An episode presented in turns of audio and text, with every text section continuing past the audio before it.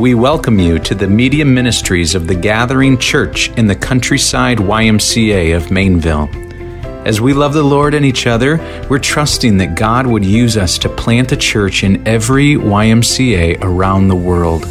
To this end, would you join us? We meet on Sundays at 10 a.m. and in community groups throughout the week. As you listen to this resource, our prayer is that your love for Jesus would grow deep and your love for others would be seen and heard.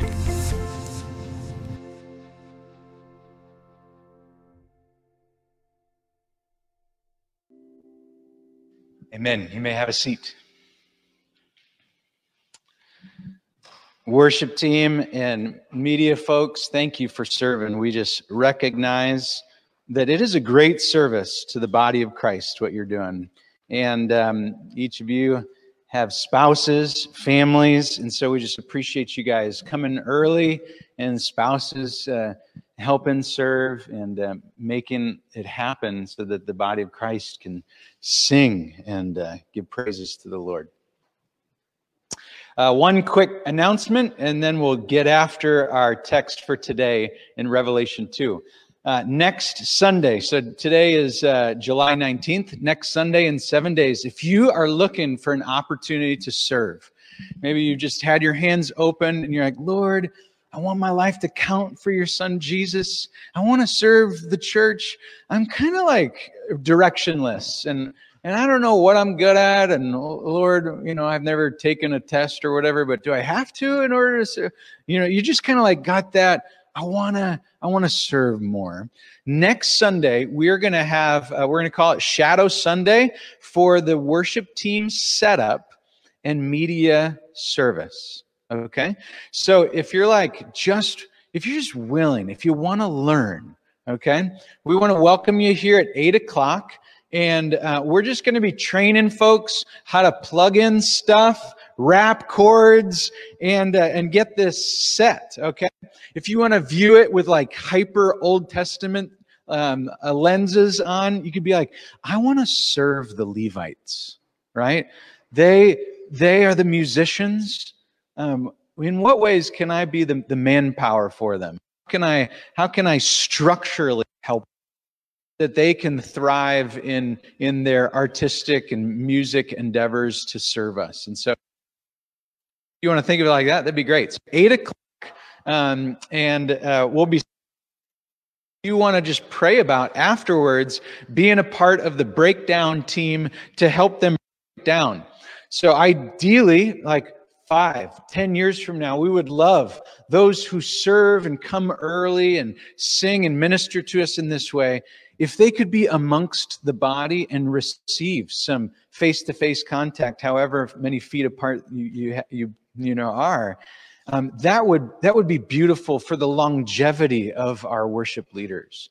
And so, if you want to be like, you know what, I'm going to minister to these guys by taking their guitar off of them and unplugging and rolling it up and putting in the case, and I'm going to serve in that way. Um, uh, would you pray about that? And if you're watching online, would you pray um, that to be a future ministry for you.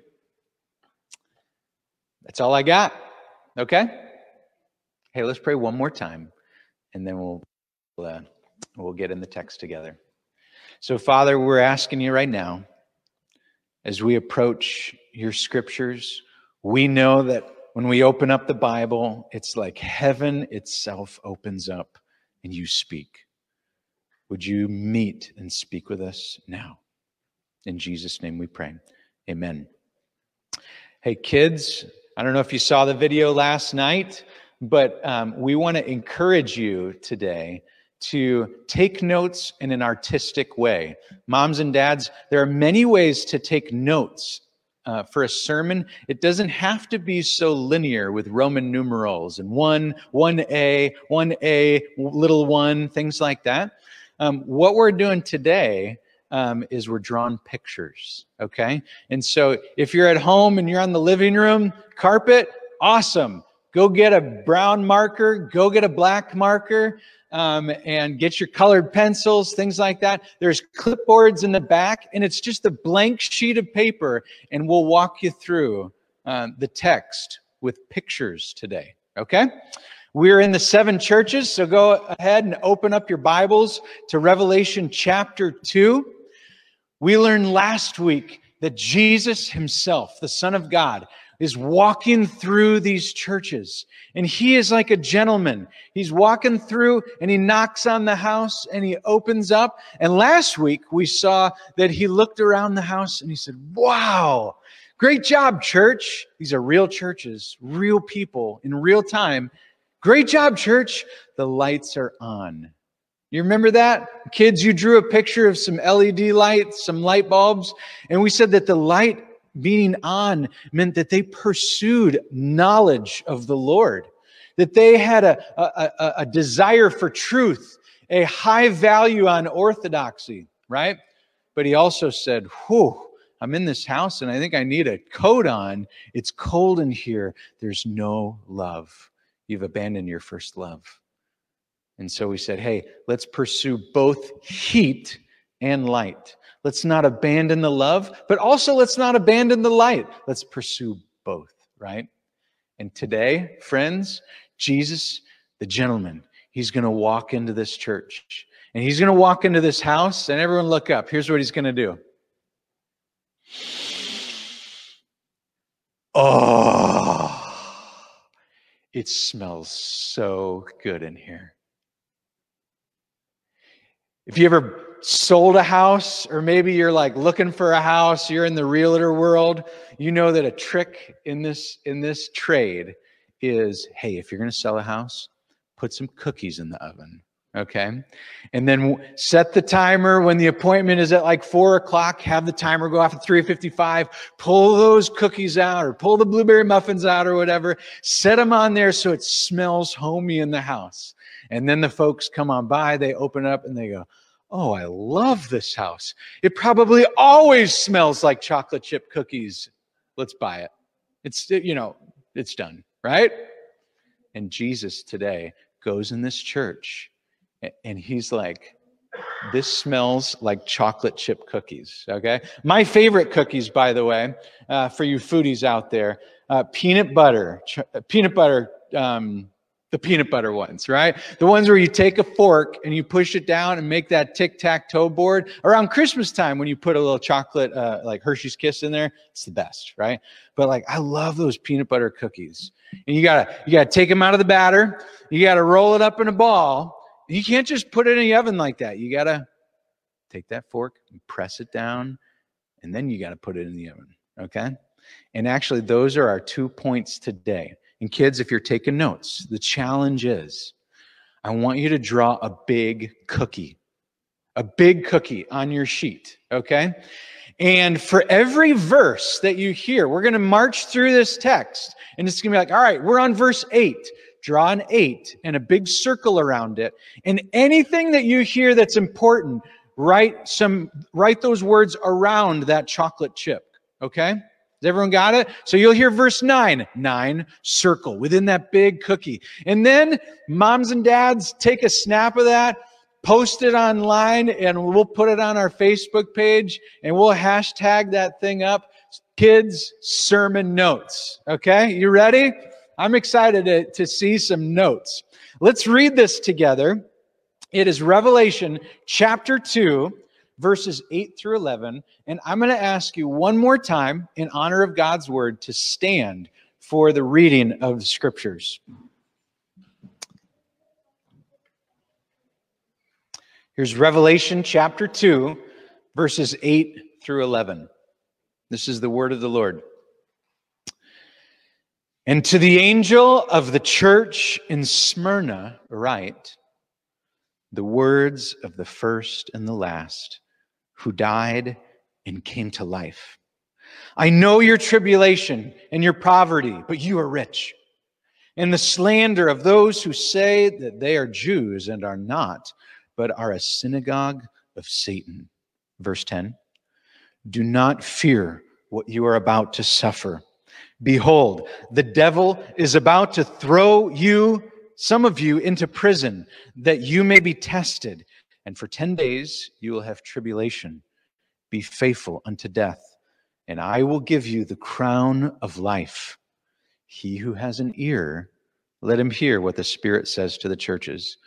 The one who conquers will not be hurt by the second death. It's the word of the Lord. You may be seated. The title of the sermon today is Pressed but Not Crushed. And the two, the two points, the main things that we're going to hang our hat on is this church is a suffering church. So it's pressed down, just like the fork is pushing down on that cookie. And then this church is put into the oven. So verses 8 and 9, pressed down. 10 and 11, put in the oven. Okay? Let's get going. Kids, draw your cookie. Here we go. Um, let's get to know this city first, okay? There's a little bit of picture here for you to um, just visualize that this is a real city. This is what's going on, okay? Here's here's three things about this ancient city called Smyrna. Well, uh, the first thing is that this city was crushed. It was it, it was like dead, and it came back to life. Okay. Um, today, the modern day name of it is Izmir, Turkey. Um, and after being defeated by the Lydian kingdom, Smyrna was restored during the Hellenistic period under the order of Alexander Great. Um, so later, this city became one of the main cities in Asia in the Roman Empire. Um, and it competed to be the first city in Asia um, between Pergamum and Ephesus. And um, there's there's this um, archaeological discovery that there's this coin and it says the finest city in all of Asia. And so this city was dead, but it was rebuilt and it gave them great pride to call themselves the greatest city. Okay? So, second, it was a really wealthy city. Um, this city, if you look on a map or if you go to the back of your Bible, you'll see that it is a is a port city. So it's right along the shore, and um, uh, so there was a lot of ships going in and out, uh, uh, especially selling spices. Uh, the soil in this city was super rich, and they were especially known for fine wines. And so it was a very wealthy city. They were very rich with regards to um, money. And then, third, it was a very faithful city. Faithful city according to the Roman Empire. Uh, so architecturally, and you can see a little bit, there was a lot of um, things built to um, worship Caesar and the, and the Roman gods. There was actually this street called the Golden Street of the Gods.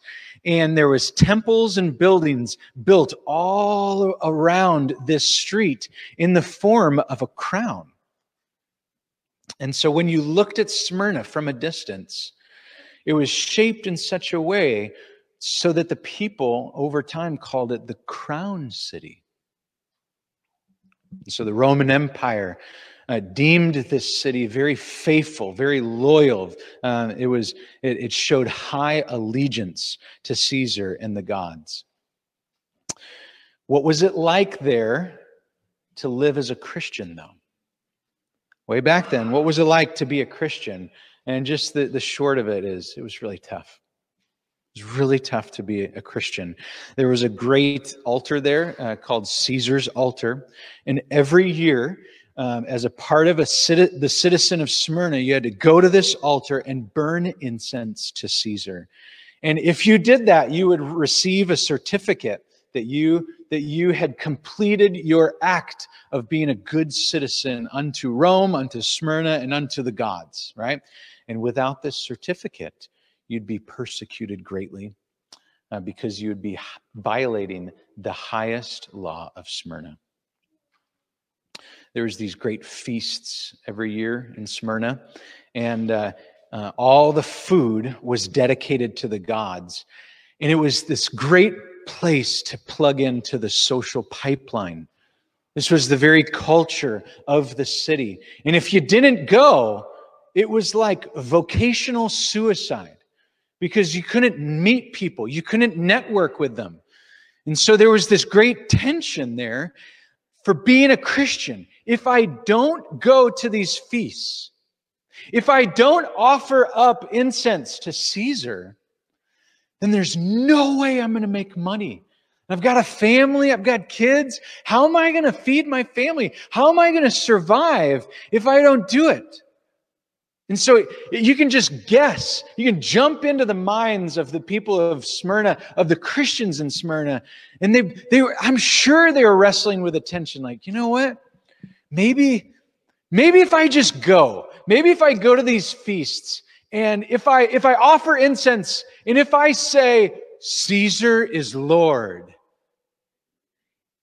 and even if I don't believe it, maybe if I just do it, well, hey, the Lord will forgive me and I'll have friends, and, and maybe that'll be a quote unquote blessing. And I could say that the Lord's providing, right? Which would be taking the Lord's name in vain. So, no, I can't do that. The Lord's been so faithful to me. How could I, with my words, deny him? and with my very life. Because going to these things is supporting the, the value of them. I can't go. There was also a large uh, population of Jews in the city of Smyrna. Um, the, uh, the, Jewish uh, people, those who practiced Judaism or Judaizers, um, de- denied that Jesus Christ was the Messiah, the Son of God, the, the living one. Um, and, and still to this day, Jews who don't embrace Jesus uh, deny him as the Messiah. Uh, these Jews during this time uh, treated Jesus' followers with great contempt, and the term Christian was, was not a term of affection in this ancient city of Smyrna. Just one more thing on Smyrna. The name Smyrna, the word itself, in Greek means myrrh. Okay. Now, kids, have you ever have you ever thought about or, or can you place where else you've heard myrrh in the scriptures? Is there a time in the Bible when someone was born and was given myrrh? Come on, come on. This is the classic Sunday school answer. Who's got it? Who was given myrrh? All right, you nailed it. Nice job. Right. So Jesus was given myrrh. Myrrh is a special spice. It comes from these thorny trees that when you press it down, it secretes or it gives off a beautiful aroma. And so Jesus walks in this church. He looks around and he says, This is a suffering church, but they smell so good. They're being pressed down, but how they are responding And the, the pressing nature is making them a beautiful aroma in my nostrils, and I love them.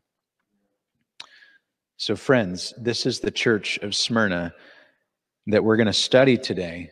The question would be how in the world is Jesus going to speak to them and encourage them?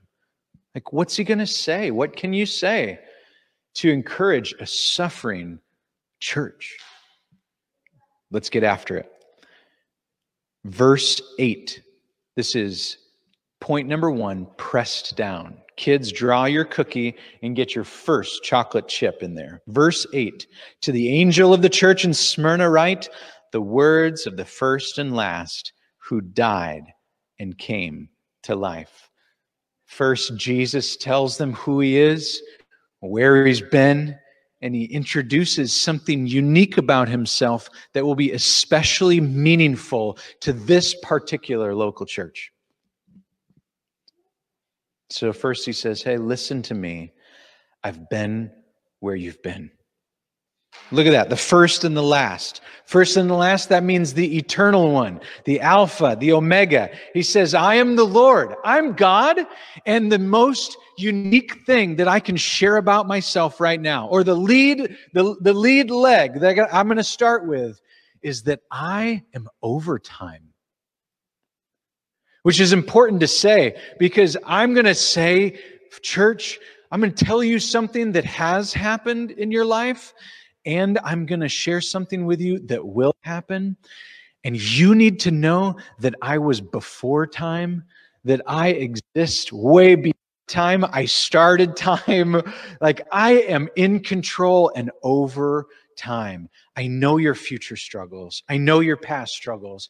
And I am the God over it. I'm transcendent. And yet, I show up and speak to you in time. Look at the phrase, the one who died. Isn't that great? Our Jesus, our Savior, he was crushed. And like myrrh, when he was crushed on the cross, and the beauty that came from that is so sweet. And it says that he came to life, that our Jesus rose again. And if you follow me, this is an invitation to Jesus, I can promise you life on the other side. Here is the trajectory of my life. And if you embrace me, you will follow in my footsteps and you will be crushed. But I'll give you something that outweighs this life. It'll be your greatest treasure. I'll give you myself. And it will be life and it will be so much better than anything you experience. And so, a city like that, like Smyrna, in a sense, the city died and came to life. It came back. And now this church is being reminded that their Savior went through the same thing. Number nine, verse number nine.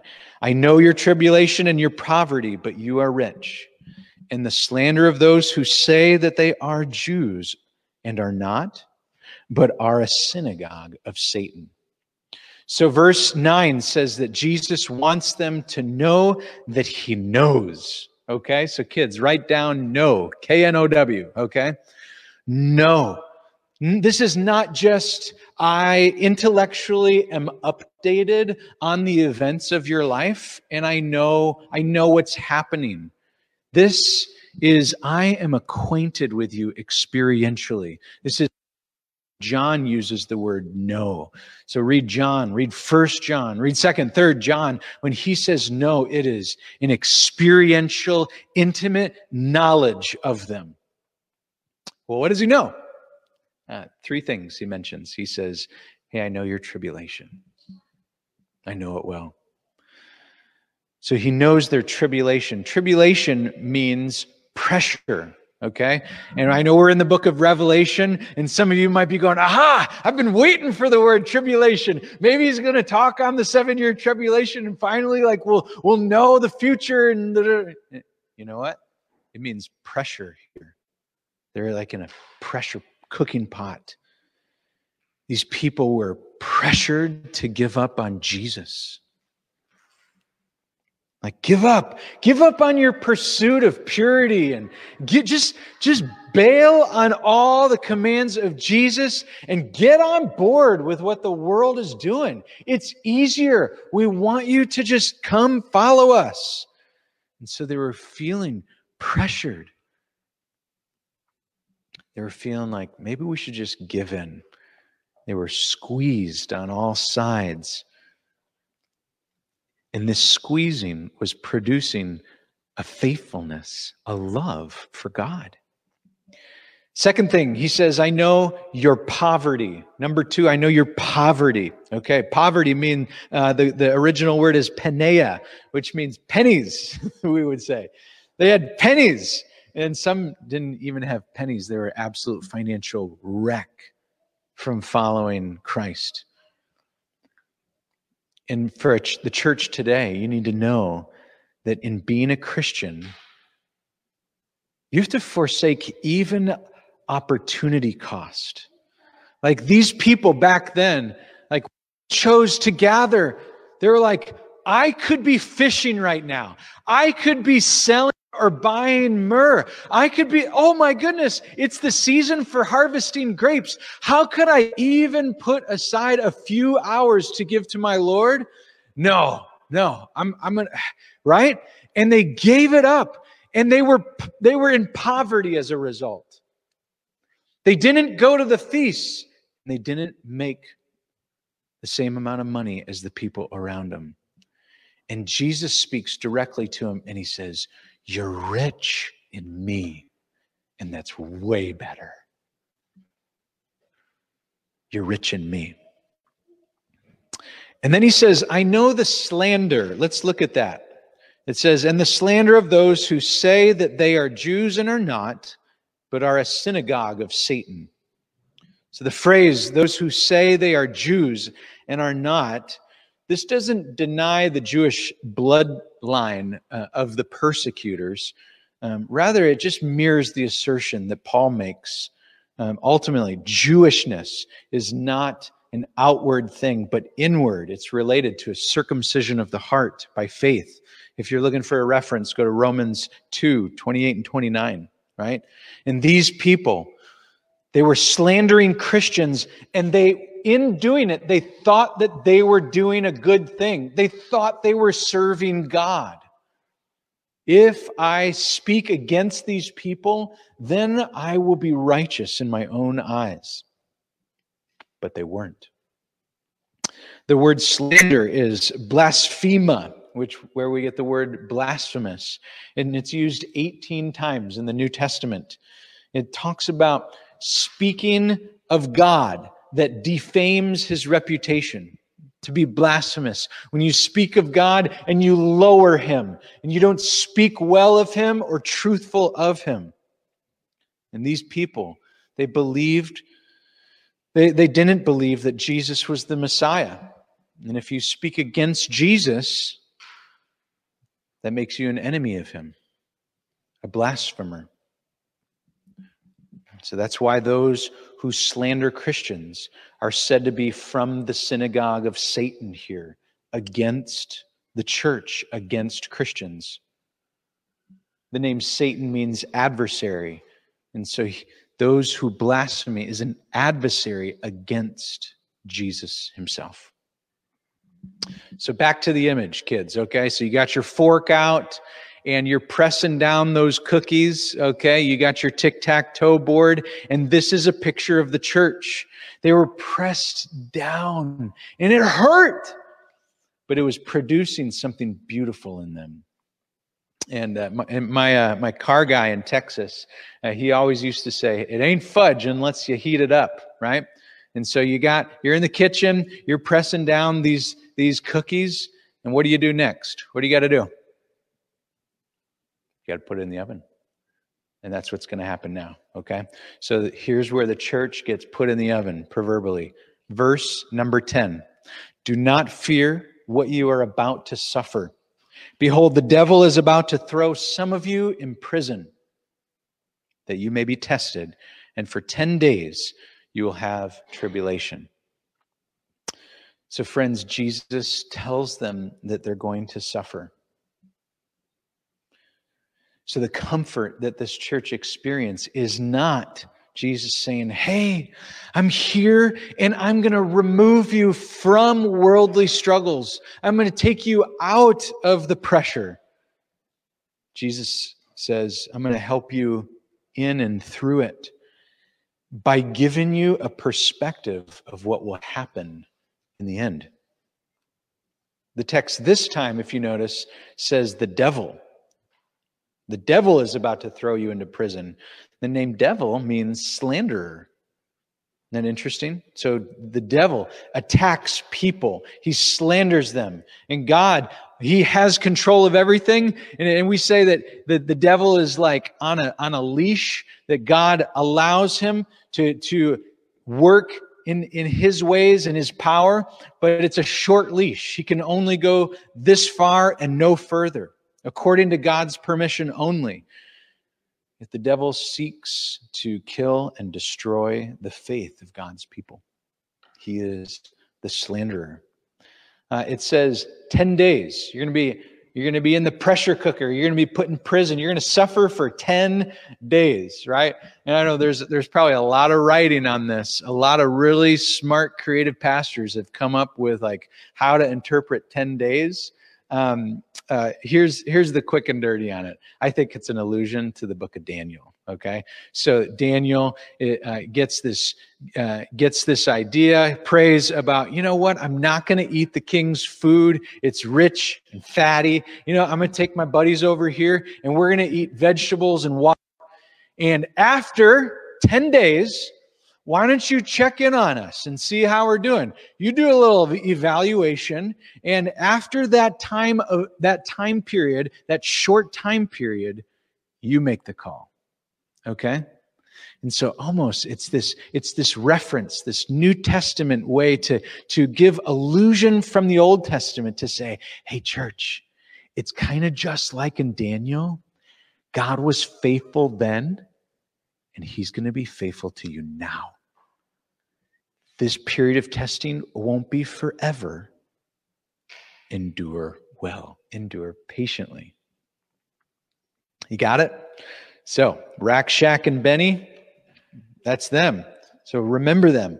And then it says, Be faithful unto death. Do you see that? The last part of verse 10. And I will give you the crown of life. And he who has an ear to hear, let him hear what the Spirit says to the churches. The one who conquers will not be hurt by the second death.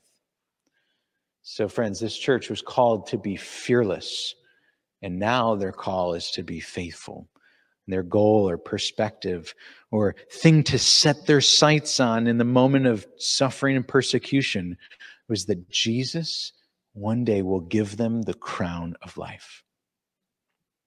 Isn't that great? Just even knowing a little bit about Smyrna now, the crown city, that Jesus says, Hey, you're experiencing the crown city now, but I will give you the crown of life. And one day you will have eternal life if you believe in me. Isn't that cool how Jesus was so culturally relevant? Isn't that wild? I love that. The one who receives Jesus, they're, they're called the conquerors in verse 11. Those who conquer will not be hurt by the second death. Uh, Revelation 20 uses that term, second death, to give reference to when, when, Je- uh, when Jesus throws Satan and those who follow Satan into the lake of fire and they experience the second death. So if you follow Jesus, if you're faithful unto me, if you have faith and if you follow me, you're saved from the lake of fire. Um, let's just take a quick moment and study that word conquerors. Okay, it's from the word nikao. Um, you'll see up here it means to be victorious, to conquer. It's used 17 times in the book of Revelation, and in the New Testament, it's used 24 times. Uh, I know that doesn't jazz you or get you super excited, but I do want to include some of those things in my sermons to equip you and help you learn what it means to study the Bible. These things are very attainable, and it's not like a pastor magic trick or anything. It's just looking it up in a commentary or looking it up in, in a word study and finding the word victory from, from that, like a Strong's dictionary or a Vine's dictionary, and learning uh, deeper about a certain word. If you notice, this word nikao sounds a lot like our shoe company, Nike. You're right. This is where they get it from, right? And so the story goes, the story goes that um, that the, the first marathon happened by a guy from Marathon Bay running to Athens after a war and shouting to the people, Nike, Nike, or actually the, the, the proper word is Nenikekamen. We have won. We have victory. So we, and then past tense, and then the word Nikao. So it's victorious for us. And actually, the, the story is that when he shouted that after running 26 miles, that he went and just died, right? It's like, okay, there we go. Um, but um, that's that's how Nike got got his company. They wanted to pursue victory, and um, and so Jesus is saying, those who follow after me and are faithful to the end will be victorious. They won't be thrown in the lake of fire. A suffering church is given great perspective in the here and now, and also in the days to come. So let's close like this. Here's four lessons to learn from this text. And kids, if you're taking notes with a cookie, you can just write down like a number one, period. Okay? Here we go. They were purified through persecution. Lessons to learn this church was purified through persecution. They were myrrh, they were pressed down, they were put in the oven And Jesus was so pleased with them. Just this quick note this is not just normal suffering, like, ouch, my foot hurts, I'm suffering. This was persecution from being bold for Jesus Christ. There's a famous quote that says, The church has always been the purest and the most fragrant when it goes through times of suffering. So this church was pressed, but they were not crushed. Second Corinthians 4, verses 8 and 9 says, We are afflicted in every way, but not crushed, perplexed, but not driven to despair, persecuted, but not forsaken, and struck down, but not destroyed. Friends, I want to be like this church. This, this particular church is probably the most uncommon church as it relates to the Western church or the American church. We need to learn. We've got a lot to grow in this area. Number two, uh, Jesus was pleased with them. So, lessons to learn Jesus was pleased with them. Uh, there's only two churches where uh, Jesus walked through them and he didn't have anything corrective to say. It's this one and the Church of Philadelphia, and we'll get there uh, in the weeks to come. Um, but just a, a question to ask our church do you ever wrestle with that concept? You ever ask, is Jesus pleased with me? Like, how could he be pleased with this church. He has nothing to say to them. Like our, our family, we're way into musicals, and uh, there's this song in Wicked. It's a uh, popular. Anyone know this song? And right before it, the two main characters, um, the Wicked Witch of the the East and the Wicked Witch of the West, they're talking to each other. They meet in college, and the the good witch go, goes to the bad witch and goes, "Oh." Well, we're going to be friends and I'm going to make you my project. I'm going to make you popular. And then they like start singing, right? And, and you kind of get this idea that following Jesus, that he's never quite pleased with you. You're his project and you're never there. He's always like, with you. You ever wrestle with that? In this church, they suffered deeply and they were deeply faithful. And Jesus was so pleased with them. He likes them. Of course, he loves them, but he looks them, he just likes, he just wants, he just enters the house and goes, ah, It smells so good in this church. Friends, it is possible to please him. More on that in the years to come. But Jesus loves you and he likes you and he wants a relationship with you and he enjoys you way more than you enjoy him. And I love that about our Lord. A great way to walk with Jesus this week is to simply ask the question whenever you face any decision or anything would be this Hey, Lord, would this please you? Would this please you? Would you like this if I did this? If I think this way, if I act this, would this be pleasing to you? I just I just want to live in your pleasure. Uh, number 3, Jesus would have us view life as a marathon, not a sprint. Short, the lesson, the Christian life is a marathon, not a sprint. And I know this sounds cliche, but this would be the time to use it and say it and talk about it, right? Like we need to remember this that faithfulness to Jesus is like the, the favorite, like my favorite book title in all of Christendom is this the Christian life is this obedience, colon, a long walk in the same direction. Don't you love that title? Obedience, a long walk in the same direction, not just sporadic, but slow, faithful patterns of decision walking with Jesus. And number four, remember that it ends well for the Christian.